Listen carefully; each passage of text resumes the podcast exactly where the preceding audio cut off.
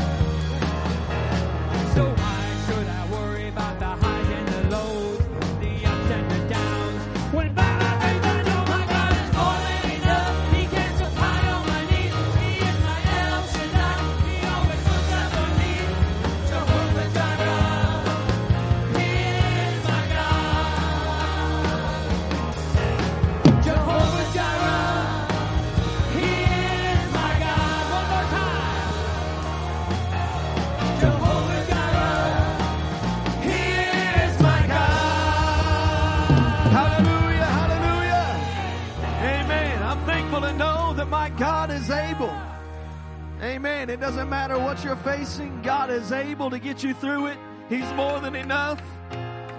You can ask Abraham, he's the one who said, He is Jehovah Jireh, my provider. In the moment of need, God showed up. Amen. Amen. God bless you. You can be seated here this morning.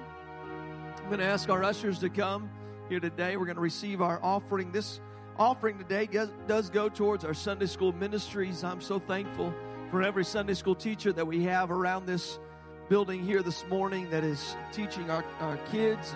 And if you have any children of uh, anywhere from one to up through high school, we would welcome you to have them go to class today.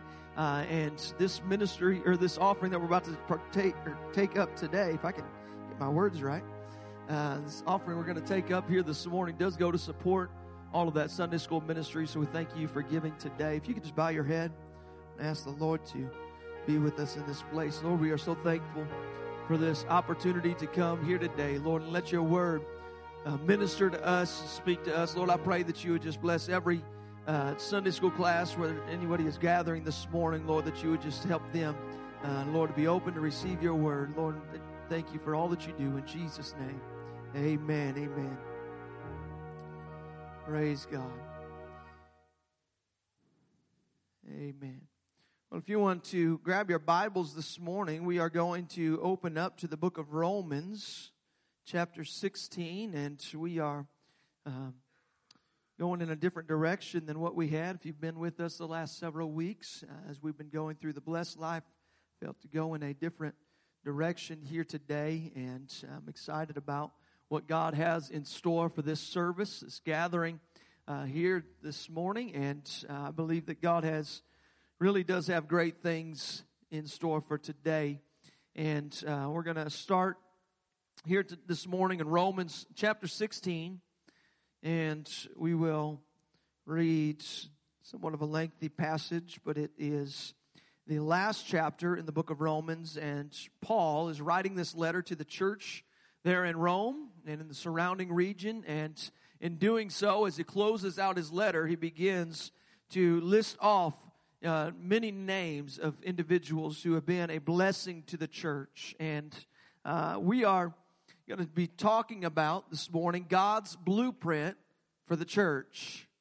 That God has a church today, uh, but His uh, His church, His church. No, it's not our church. It's not my church. It's His church. But His church was established two thousand years ago, and I believe that uh, we can never do any better than the way that God established it from the beginning. Uh, we are restorationists in theology here. I want to restore back to uh, restore back the, the first century church, go to that model, go to what God was doing then. And I don't need to take my blueprint, my ideas for the church from, uh, from anybody else except for scripture. And so, uh, we'll go Romans chapter 16. We're just going to pick up the beginning in verse 1. It says, I commend unto you Phoebe, our sister, which is a servant of the church which is at Cenchrea, that you receive her in the Lord as become a saint, and that ye assist her in whatsoever business she hath need of you. For she hath been a succor of many of myself also.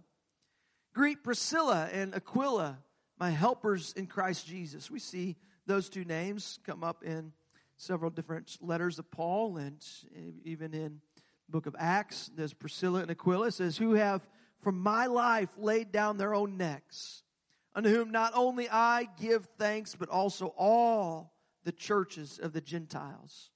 Likewise, greet the church that is in their house. Salute my well beloved Epaenetus who is the first fruits of Achaia unto Christ. Greet Mary, who bestowed much labor on us. Salute Andronicus and Junia, my kinsmen, my fellow prisoners who are of note among the apostles, who also were in Christ before me. Greet Amplias, my beloved in the Lord.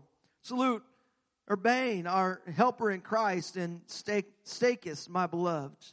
Salute Apelles, approved in Christ. Salute them which are of Aristobulus's household. Salute Herodion, my kinsman. Greet them that be of the household of Narcissus, which are in the Lord.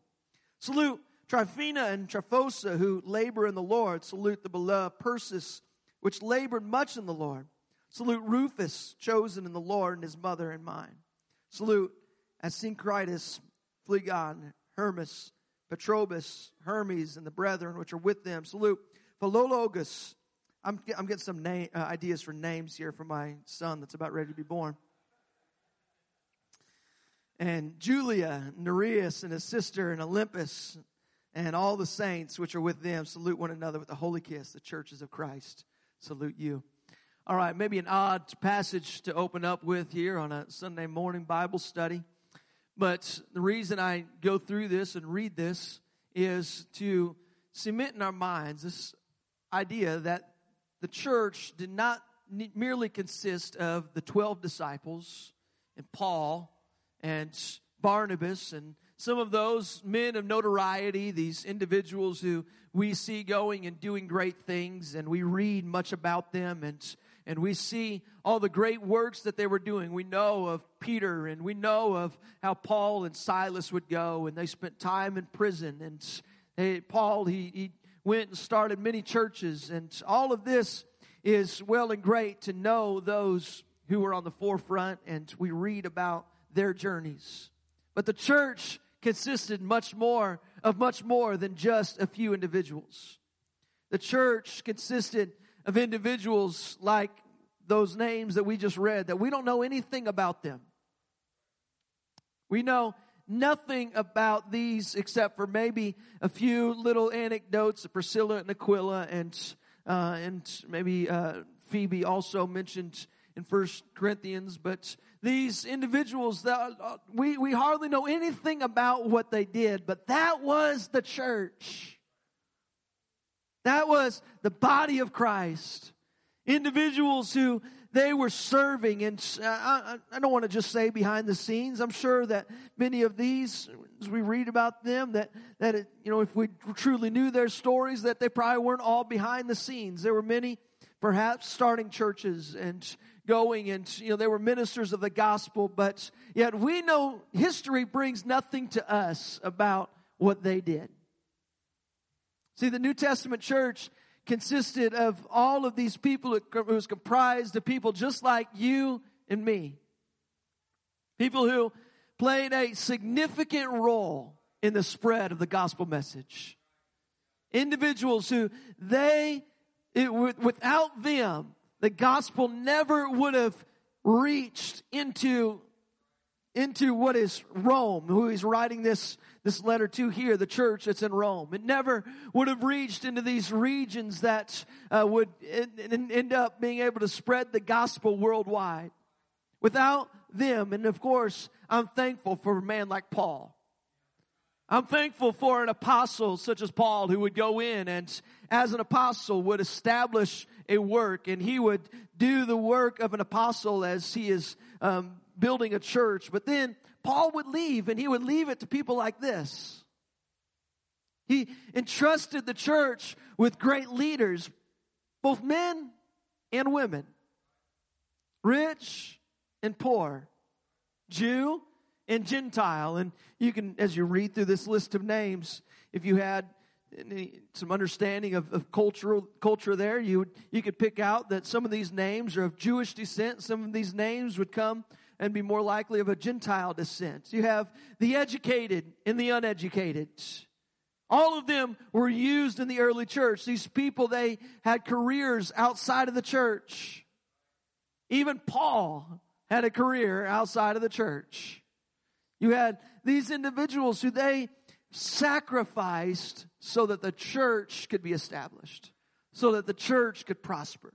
It was upon these individuals that God entrusted everything after his death and his resurrection and his ascension into heaven. God entrusted people like this, people who we don't know their story, but he said, I have full faith that my church is going to be in good hands. I have full faith in my people. Have full faith in these individuals that they are going to be able to reach this world with the with the gospel with the message of what I did when I was there with them. That these people this is the church. This is the church. See the church it was not we, we didn't have a church until Jesus ascended. There was no church in proper church uh, as we would know it uh, that was established even when Jesus was here on earth, though Jesus did speak of the church. It's in Matthew chapter 16, verse 18. If you want to go there, just turn your attention to the screen. Jesus speaking here, he says, And I say also unto thee that thou art Peter, and upon this rock I will build my church, The gates of hell shall not prevail against it. He's speaking to Peter in the midst of all the, the 12 disciples here, and, and he says this word that I, uh, or says, upon this rock I will build my church. My church. What is, what is the church? If you look at that word in the Greek, it comes from this word ecclesia, which is an assembly of people in this public place, especially in this religious assembly. It's, now that doesn't give us much true understanding of what the church is. But when you begin to read the book, the letters that Paul writes, and you begin to see how the church cared for each other, when you see how Luke writes in, in the book of Acts about how the church they're there for one another, how the church they uh, in, in, fellowship with one another would go from house to house, how they even there in the early church they sold everything, at least those in Jerusalem. They sold everything, distributed it among those who had needs, uh, because they were the church. You see, Paul began to write in his letters about how they are they are the body of Christ. They come together and and they are the ones who uh, are, are uplifting each other. How they uh, should not have divisions among them, and how they need to have unity. And and we see the church begin to be established, and you, you can get this sense that it's it's more than just people who gather together on a Sunday for some worship. We're family. The church is meant to be a community of believers who come together and it's all centered on one thing. It's not centered on race. It's not centered on socioeconomic status. It's not centered on, on your background or your, your, your family tree. It's all centered on the fact that Jesus came and that Jesus gave his life and that all of us without him would be so lost that without him, none of us, none of us could ever uh, truly make it to heaven. That Jesus is the center of everything that we do.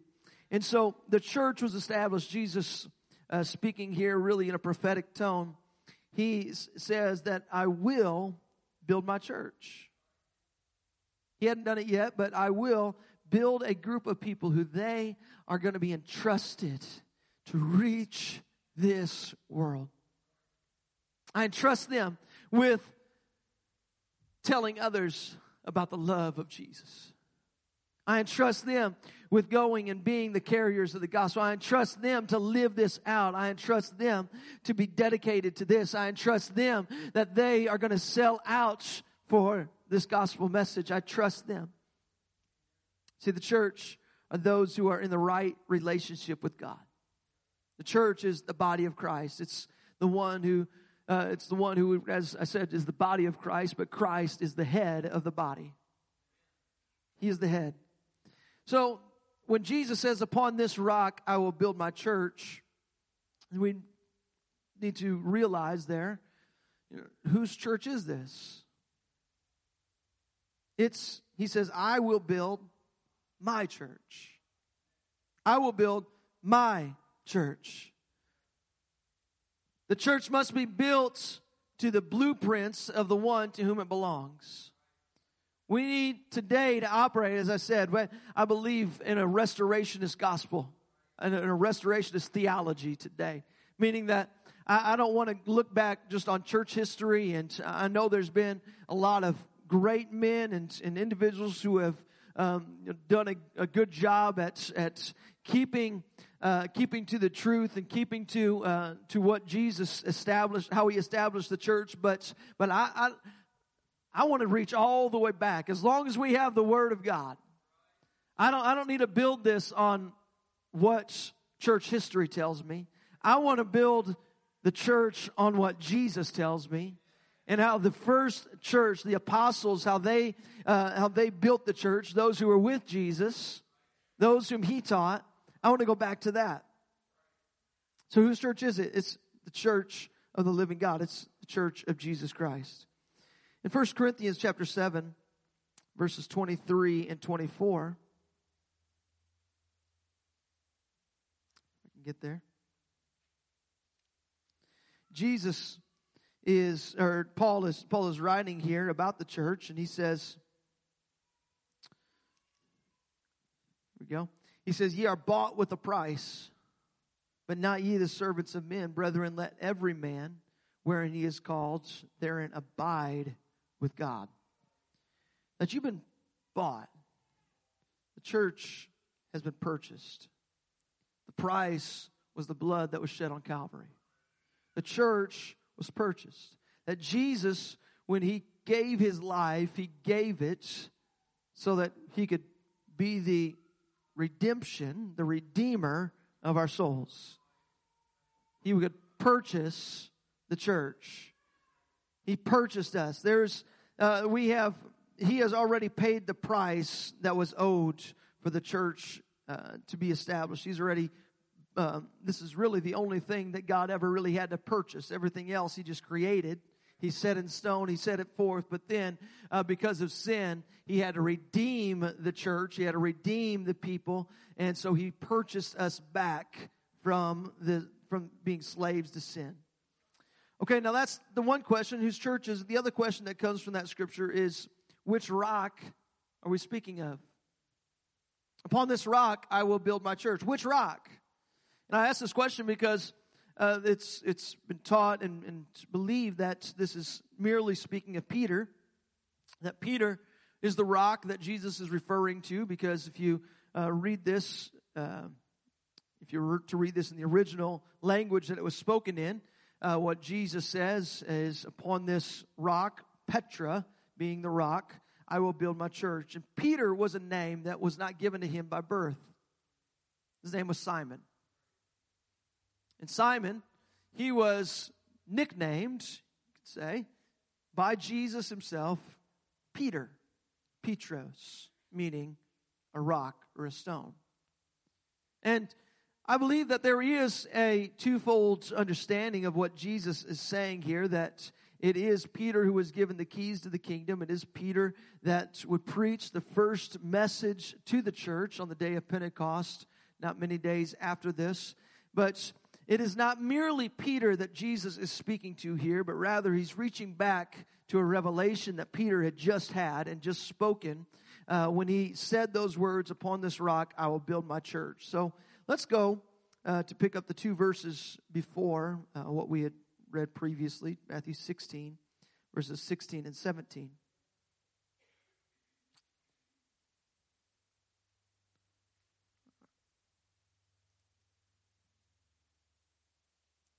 Matthew 16, verses 16 and 17.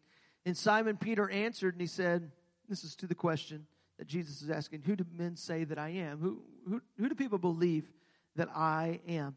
And Peter, answering this, said, Thou art the Christ, the Son of the living God.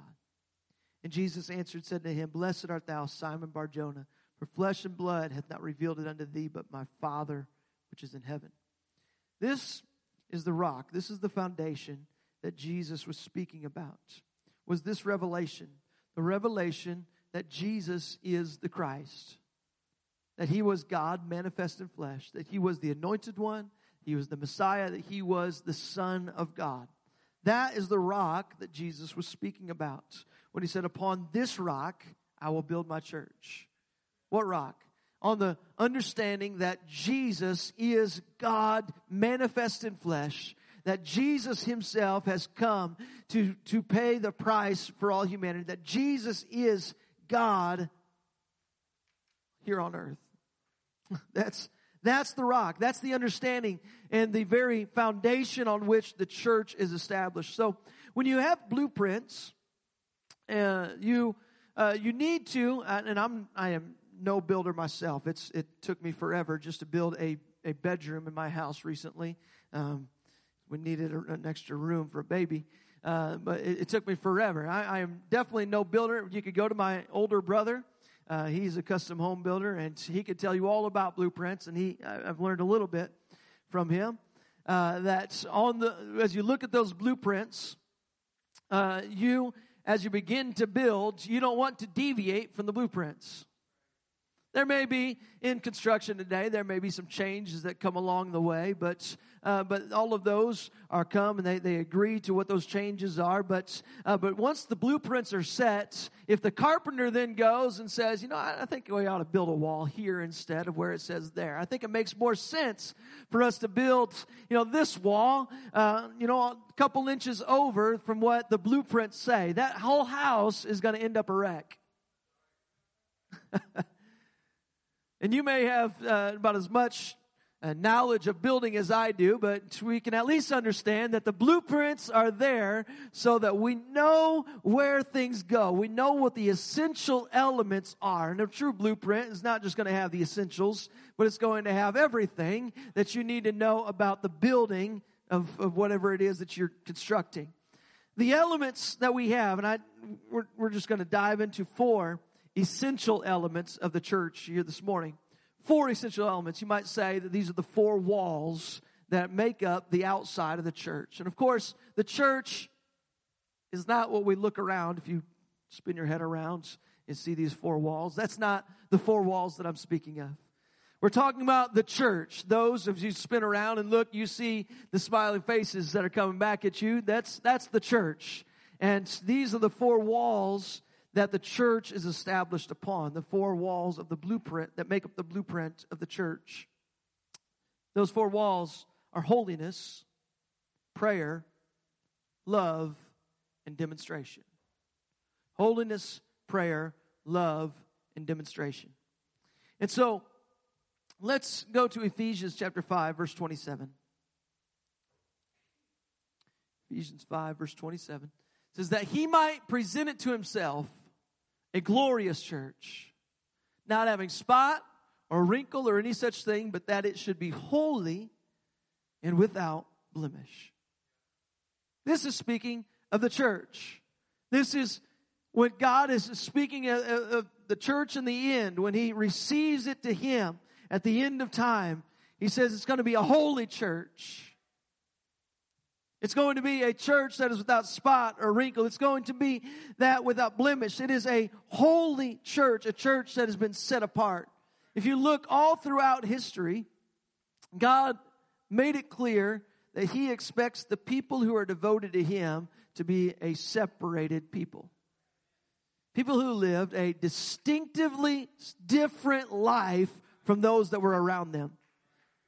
That all throughout, you go back to the book of Genesis and you go all through the Old Testament, you see over and over and over again that God's people were expected to be different from the world around them. They didn't serve the other gods. They didn't live and, and, and, and, even eat of the same things in the Old Testament. They didn't even wear. There were things that they were allowed to wear and they weren't allowed to wear. There were things that in their laws set them apart in just how they would treat others and even treat foreigners. There was things that set them apart from those around them. And that didn't change in the New Testament. Just because we came to a new covenant didn't mean that all of the separation, the idea of separation went away. It's essential. It is, it has always been God's expectation for His people that you would be a reflection of who I am. That you're not somebody who is just guided by the principles of humanity and the principles of, of you, what you feel is right and wrong. But no, you are guided by the principles that I give you and that I establish.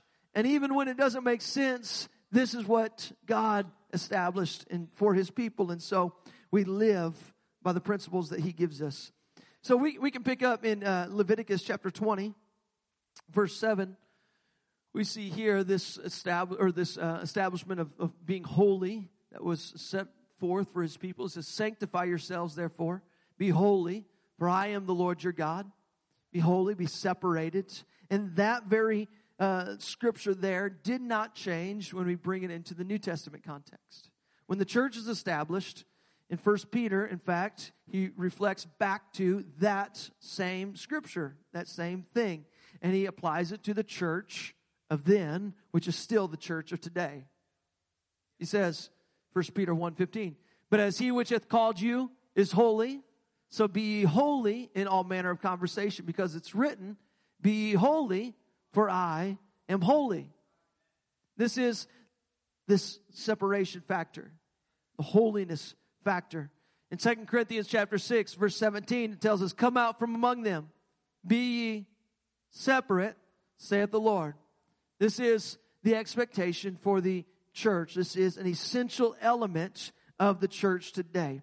In 1 John chapter 2, verse 15 and 16. Love not the world. Don't love the things that are in the world. If any man loves the world, the love of the Father is not in him. Whew, that's a that's a big test that you that we ought to be faced with today. On if you were here with us on Wednesday, this past Wednesday, uh, we, we read the scripture that uh, Paul is saying, "Judge yourselves, that you be not judged." Uh, I want to I want to put myself to this test today. I want to judge myself in this manner today, rather than being judged of this when I'm standing before the judge.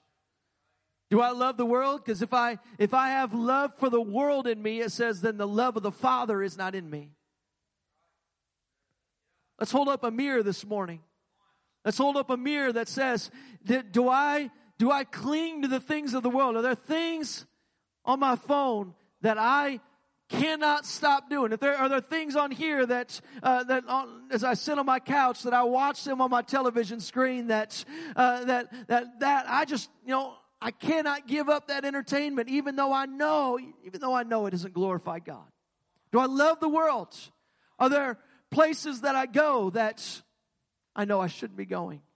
Are there things and conversations uh, that I'm in, things that I say that I know I shouldn't be partaking in those conversations or the thoughts that I allow myself to dwell on that for me, I know that it doesn't line up to the Word of God, but uh, for me, it makes sense to believe that. That's a love for the world. He says, if you love the world, then the love of the Father is not in you. This is a foundational element or an essential element of the church next essential element that we have is that of prayer. In Acts chapter 4, verse 31, we see this, and we could pick up so many scriptures on prayer, but Acts 4, verse 31, it says, When they had prayed, the place was shaken where they were assembled. They were all filled with the Holy Ghost, and they spake the word of God with boldness.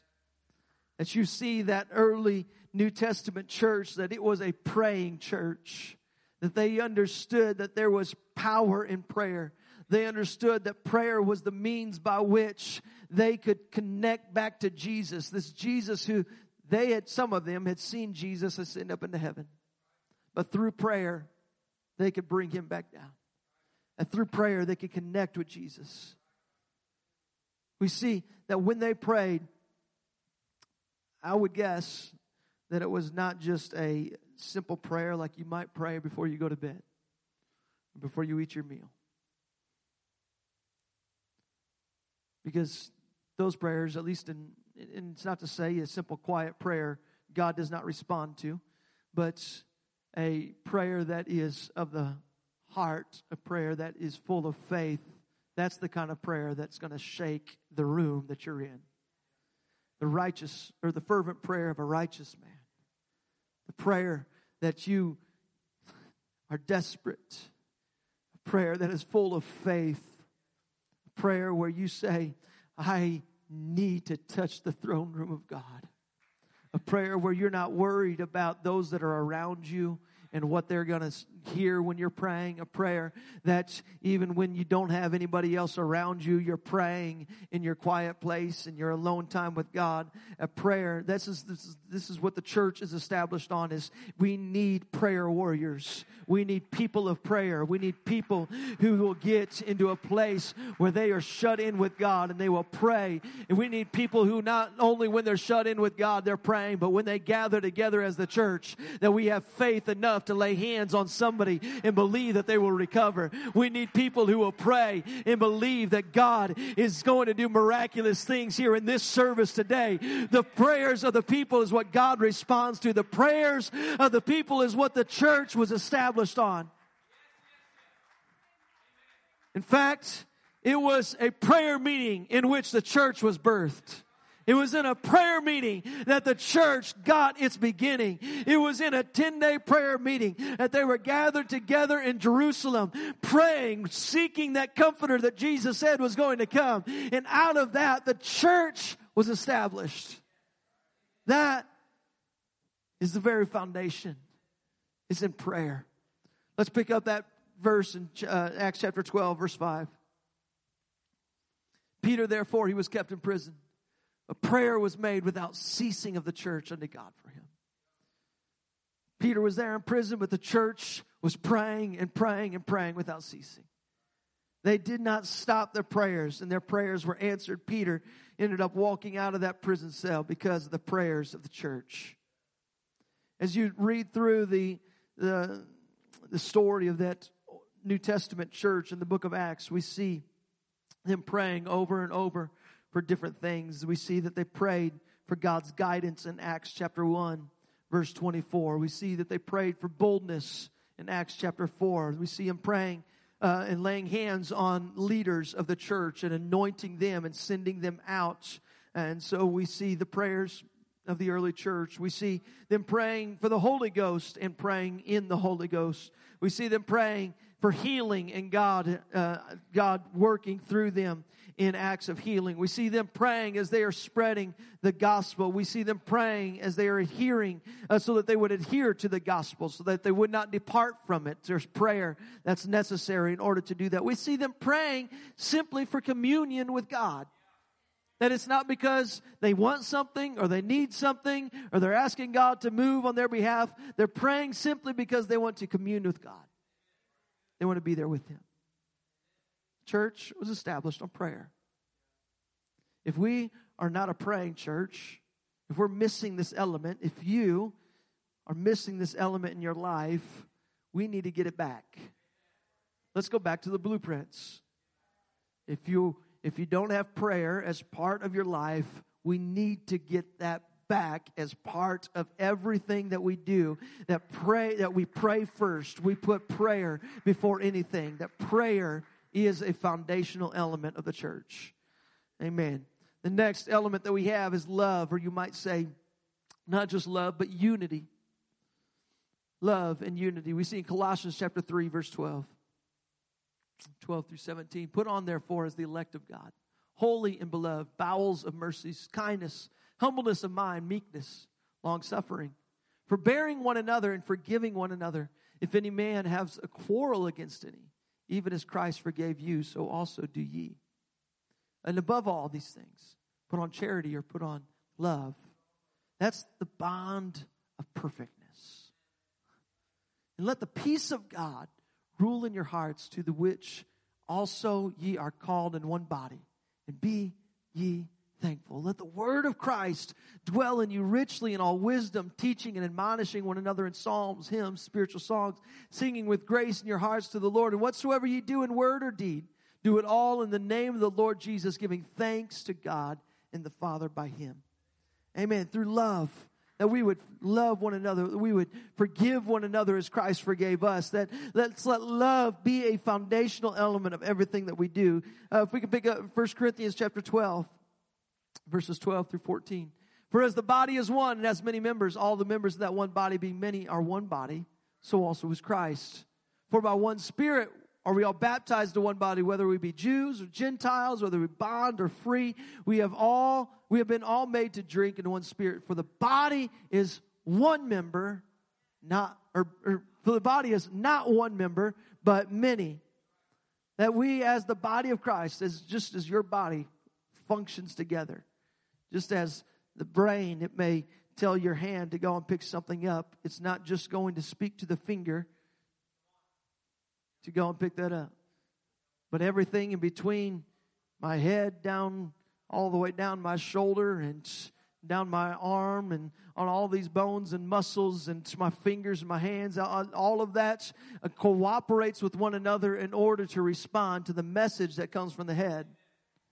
And from that message that comes from the head, the body works together in order to do the work that needs to be done. And the church needs to function in the same manner. And that can only happen when there's love. That can only happen when there's forgiveness. That can only happen when we are here uh, for one another, that the body of Christ is operating together in unity and in love. This is a essential element of the church. That even as Paul, he interrupts his, uh, his uh, discourse on the gifts of the Spirit as you're reading through 1 Corinthians uh, chapters 12, 13, 14. Uh, he, uh, there seems to be an interruption of him talking about the gifts of the Spirit. We're going to talk about this as our last element of the church, but uh, he interrupts that and says, all of that is needed. All of that should be in place. That the gifts of the Spirit need, they, they should be operating within the church. But if you don't have love, you've got nothing. If you don't have love, this is why this is an essential element of the church. That love is the preeminent thing. Love for one another. Love to come to, uh, work together as the body of Christ. Love is necessary. All right, but we also, as the church, need to operate and to see the demonstration of the Spirit. You can have you can have all three of these things up here, up on the top, but without the demonstration of the Spirit. You can, you can do all three of those things by your own power. You can separate yourself. You can pray. Now, I believe that miracles happen when we pray, and you're not the one responsible for the miracles happening, but you of yourself can pray. You of yourself, you can have love towards others, but you cannot of yourself have demonstration of the Spirit. That's why it's demonstration of the Spirit.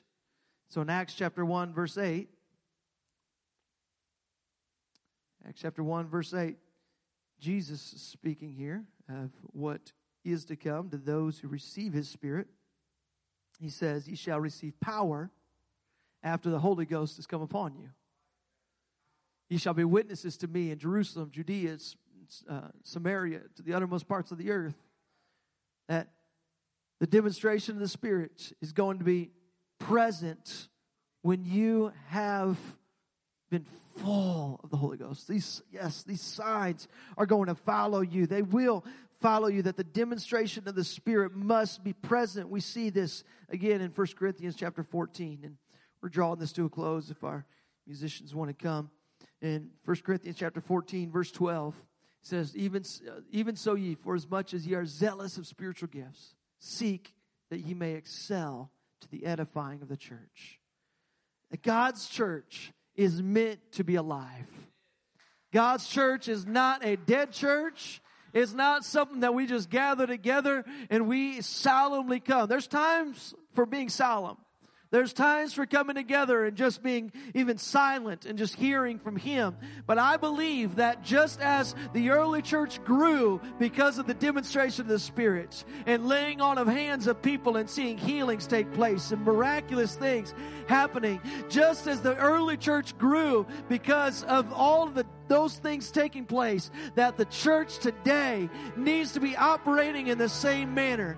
And we are operating. I believe that the church as a whole is operating in that manner, and we are seeing miraculous things take place. And I believe that God wants to do that more and more and more and more as we see the day approaching. If you could stand with me as we close this out this morning. We don't want to just look to Peter and Paul and look to those disciples and say, they did great things. They did wonderful things. Wow. Can you, can you believe what God did back then and not believe that God wants to do it through you? That if you are among the list of those that we read at the top top of this message this morning out of Romans. Those who nobody may know your name. Nobody may know who you are. The history books may never write a story about you, but you're going to make a difference right where you're planted. You're going to make a difference. It doesn't have to be inside of these four walls. What we're talking about with the church is not just what takes place as we're gathered together right in here, but as the church begins to operate wherever you're at, in your workplace, when you're at the gym, when you're at the coffee shop, wherever you're at, God wants to begin come on, to, to, to work through you and to see the church be edified because He's demonstrating His Spirit through you. Can we just lift up our hands? In this place. I, I, wonder if anybody would receive this word today. If there's anybody in here, maybe you if uh, you look at this and you, you say, there's some elements there that I'm missing. There's some things that I need to do better at. There's some things that I need to build upon and go back to the blueprint because I've I've started building some walls outside of that.